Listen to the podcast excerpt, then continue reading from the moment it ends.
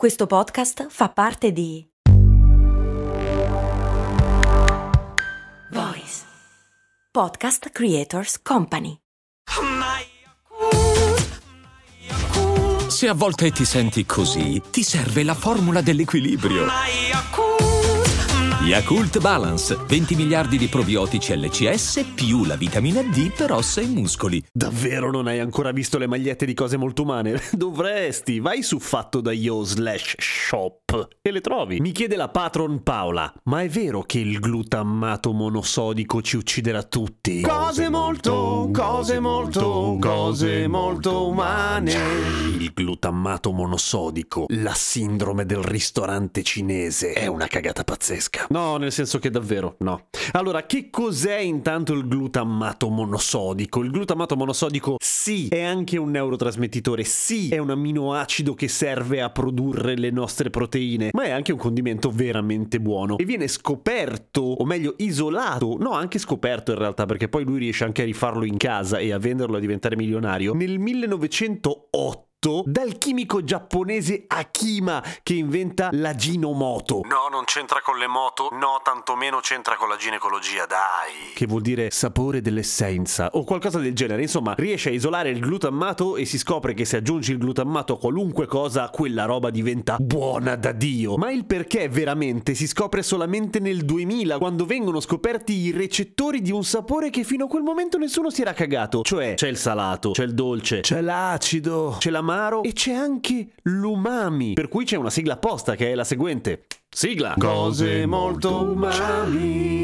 L'umami non è mica tanto facile da descrivere, però l'umami c'è nei pomodori, in particolare lo sentite nei pomodori secchi, c'è nel parmigiano, c'è nei funghi e ci piace un casino quella roba lì, ma proprio tanto perché noi umani in realtà, umami, abbiamo un gran bisogno del glutammato e in realtà al di là di quello che assumiamo mangiando nel cibo addizionato di glutammato, ne assumiamo già nel cibo tra virgolette normale una decina o una ventina di grammi al giorno e ne produciamo ancora di più noi, come proprio è fabbriche di glutammato dentro, perché appunto ci serve un casino, lo usiamo per un sacco di cose. Ma tornando indietro nella storia, viene scoperto nel 1908 e commercializzato nel 1930, conquista tutto il mondo e viene aggiunto praticamente ovunque, non solamente nella cucina orientale, anzi, viene aggiunto soprattutto nella cucina orientale quella con le virgolette, cioè quella che mangiamo in Europa o negli Stati Uniti, insomma in Occidente, che ci fanno credere che sia cucina tipica cinese, perché ovviamente lo sapete, quando andate al ristorante cinese mangiate le cose del ristorante cinese che ci piacciono un sacco, ma che non c'entrano quasi un cazzo con quello che si mangia in Cina per davvero. È cibo per gli occidentali, un po' come il cappuccino che bevete quando andate all'estero, una roba fatta per gli altri, non è veramente cappuccino, ok? E lì di glutammato ne aggiungono a carrettate, perché? Perché fa tutto più denso e tutto molto più saporito e appunto ci piace un casino. Quali sono i danni veri del glutammato? Il danno vero del glutammato è che ci fa mangiare molto di più, perché le cose ci piacciono molto di più. Questo è un lato negativo un po' del menga, nel senso che se quella roba lì, cioè se il glutammato lo aggiungi al cibo sano, finisce che ti mangi il cibo sano che di solito schifi perché non sa di nulla e ti fa bene, per cui non è un lato negativo, anzi, il vero lato negativo, cioè la sindrome del ristorante cinese, cioè tutto quel fitto elenco di effetti collaterali che mangiare glutammato creerebbe, fra cui debolezza, mal di testa, palpitazioni,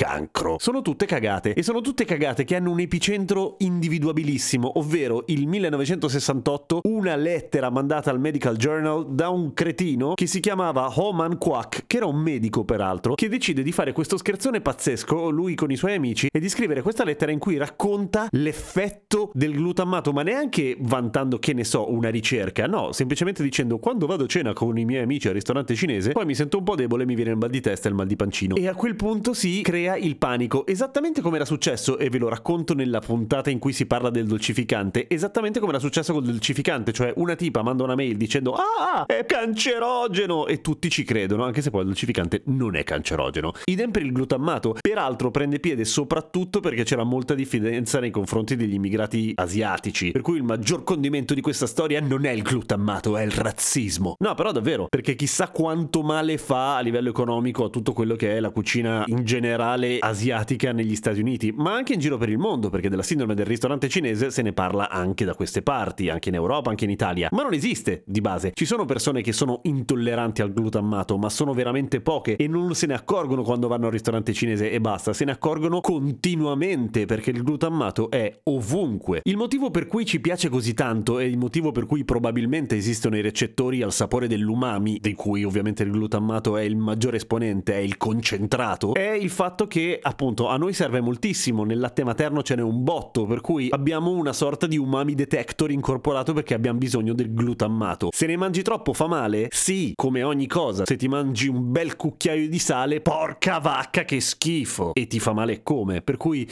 Andate sereni, se non vi piace il cinese è perché non vi piace, ma non esiste la sindrome del ristorante cinese. Esistono intolleranze dimostrate al pop cinese, che spesso viene diffuso nei ristoranti cinesi, ma questo è un capitolo a parte. Iscriviti a Cose Molto Umane su patreon.com slash cose molto umane e sostieni la tua trasmissione preferita e anche Cose Molto Umane. A domani. Ad umami. ah.